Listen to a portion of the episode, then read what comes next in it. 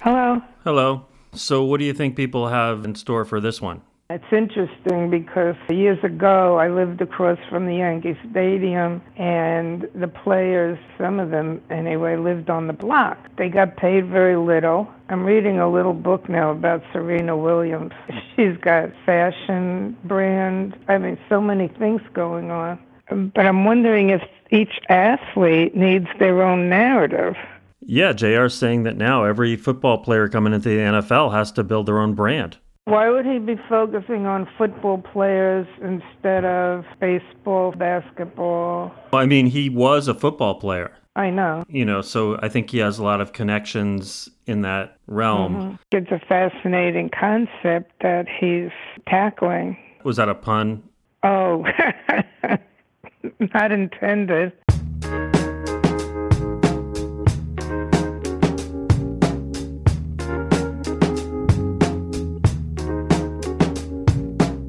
This is The Bigger Narrative. I'm Andy Raskin. Before COVID, I used to lead monthly workshops in San Francisco. The people who typically came weren't the VC backed CEOs I usually work with, but very early stage founders, sometimes with barely a business plan.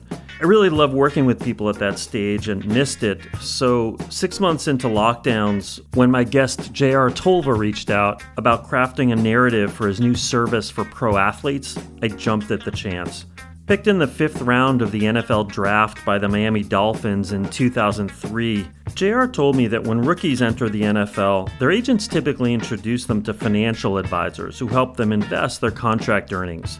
JR founded his company, he calls it the Athlete LLC, to help players do more than that, to think of themselves and operate as a business so they can build and monetize their own brands. Yet, as simple as that may sound, it's difficult because pre draft rookies have a lot of people that are helping them. They have a sports agent, financial advisor, they have their mom and their dad. And so for me, it was very important to create a narrative that worked for the start of the conversation to kind of level set everybody. And it's been great. I've had conversations with sports agents, with financial advisors, with players, with parents, and the frontline narrative has really been having an impact. Everyone's going to want to hear what the narrative is. Uh, before we get to that, maybe you could give a sense of what led you to start this company. So, I, am actually a business advisor. I work with a lot of small businesses, helping them protect and produce more revenue. I'm also a former NFL player. And so I realized a couple of years ago that NFL players are themselves small businesses. That's actually something that the NFL teaches and the NFLPA teaches. PA is the Players Association? Yep. But what is not necessarily taught is how do I operate as a business? And so, from an NFL player perspective, you ask me, well, what is their business? Their business is the pursuit of name, image, and likeness revenue. It is a way to produce income through appearances, through endorsements, through signings, through all the things that celebrities get paid for to be a part of. What did you see as the pushback that a narrative would have to overcome? A player comes into money. We look at that player as a rich person. We don't look at the player as a high revenue generating business. We look at him as a rich employee. And so the biggest pushback is reteaching the market to understand that this player, based off of his situation, is not a high income earning employee. He's actually a high revenue business that's the challenge because right now the the ecosystem is set up to support players from personal financial management but not business financial management. So what is the strategic narrative that you've been telling uh, what are you saying to these people to kind of do that reteaching that you're talking about? It used to be that players and their team would only focus on personal financial management but today, the smartest players are understanding that creating an off the field business plan that runs alongside their on the field income and signing bonus is the best way to approach their situation.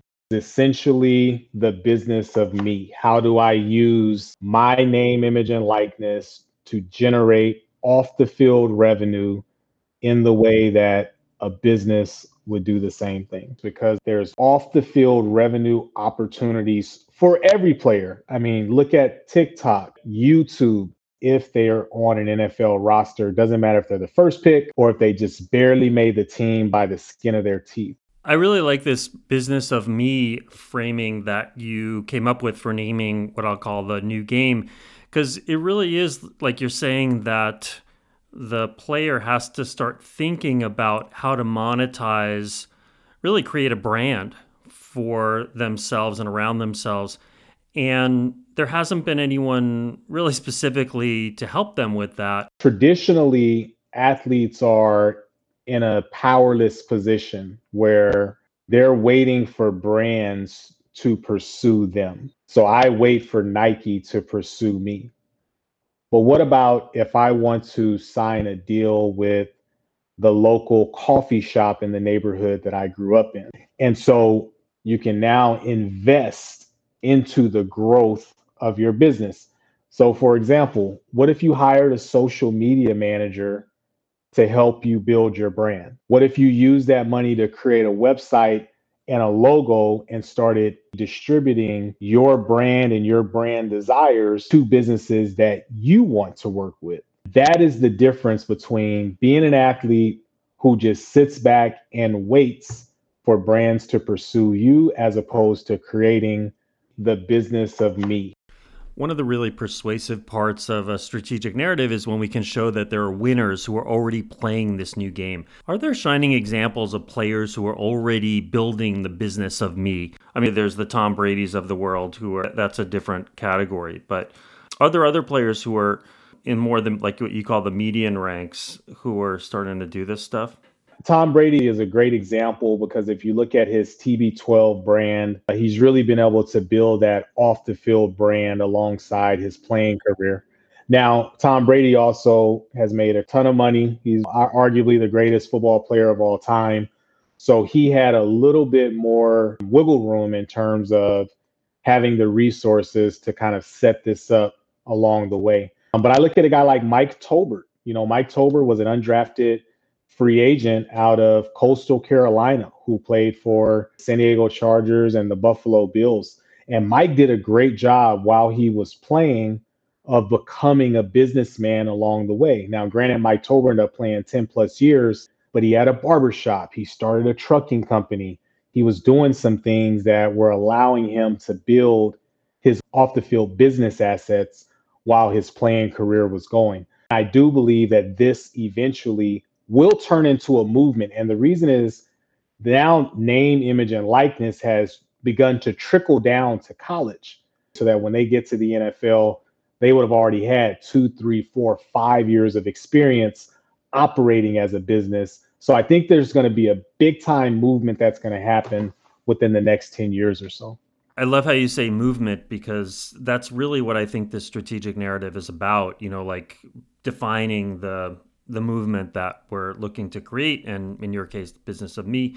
Um, I know you're just getting started, but uh, I know you already have one really big client. Yeah, I'm actually working with a former player right now who is a pretty big TV star.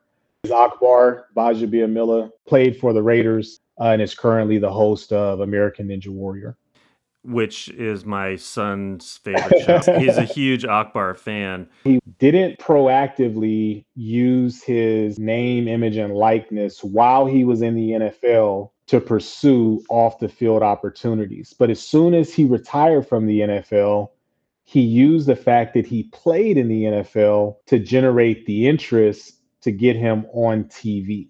And now that he's on TV, I've helped him create a system around his name, image, and likeness operations that's attracting more off the field, off camera revenue for him that he wouldn't have achieved otherwise.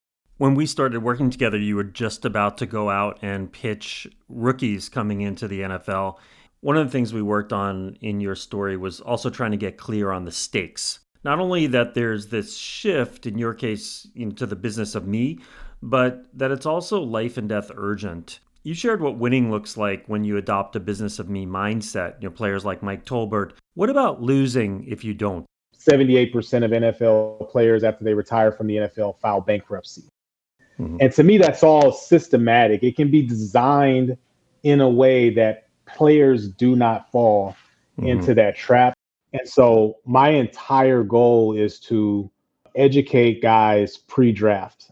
I work with guys from January to April before they get paid, before they know where they're going to go, before they know where they're going to get drafted, just so that they can start wrapping their head around understanding what it means to bifurcate themselves as a person, as a business.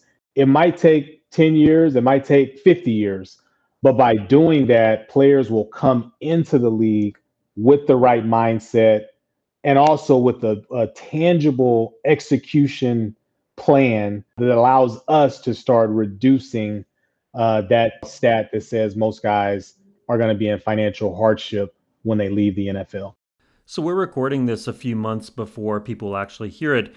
And you've just pitched your first group of incoming rookies. And you told me it's working because you see all the people around the table start kind of nodding their heads. That's the same thing I hear from CEOs who are selling to really big companies. Yeah, it make it makes total sense. The problem I think is exactly the same, which is you have all of these different departments. A player has a financial advisor, they have an accountant, they have a parent, they have their own desires, right? So how do we take all of those different silos? How do you get everybody on the same page? And so what I've tried to do is create a story that everybody can wrap their head around. And when I tell that story, I have physically seen the wheels start turning in people's head.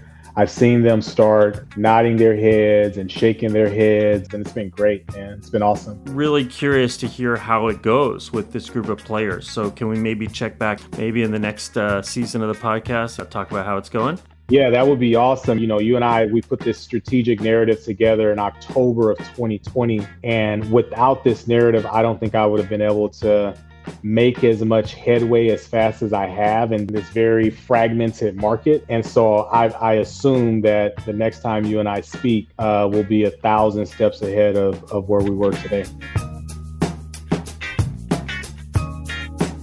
As you can imagine, it's been incredibly fun and rewarding to work with JR on his narrative. As I said during our conversation, we recorded that chat when he had just sent out his pitches to rookies, and he recently reached out to me with an update. He signed his first client, a second round pick in the 2021 NFL Draft. Way to go, JR. The Bigger Narrative is produced and edited by me, Andy Raskin, with music by Stephen Emerson and podcast cover art by Angela May Chin. Carla Borelli inspired the show by telling me I should do it over coffee. Thanks to J.R. Tolver. Special thanks also to Judy Raskin, Emily Raskin, Leanne Levensaler, Cody Lee, Victoria Zenoff, and Carol Wasserman. And remember, the company story is the company strategy.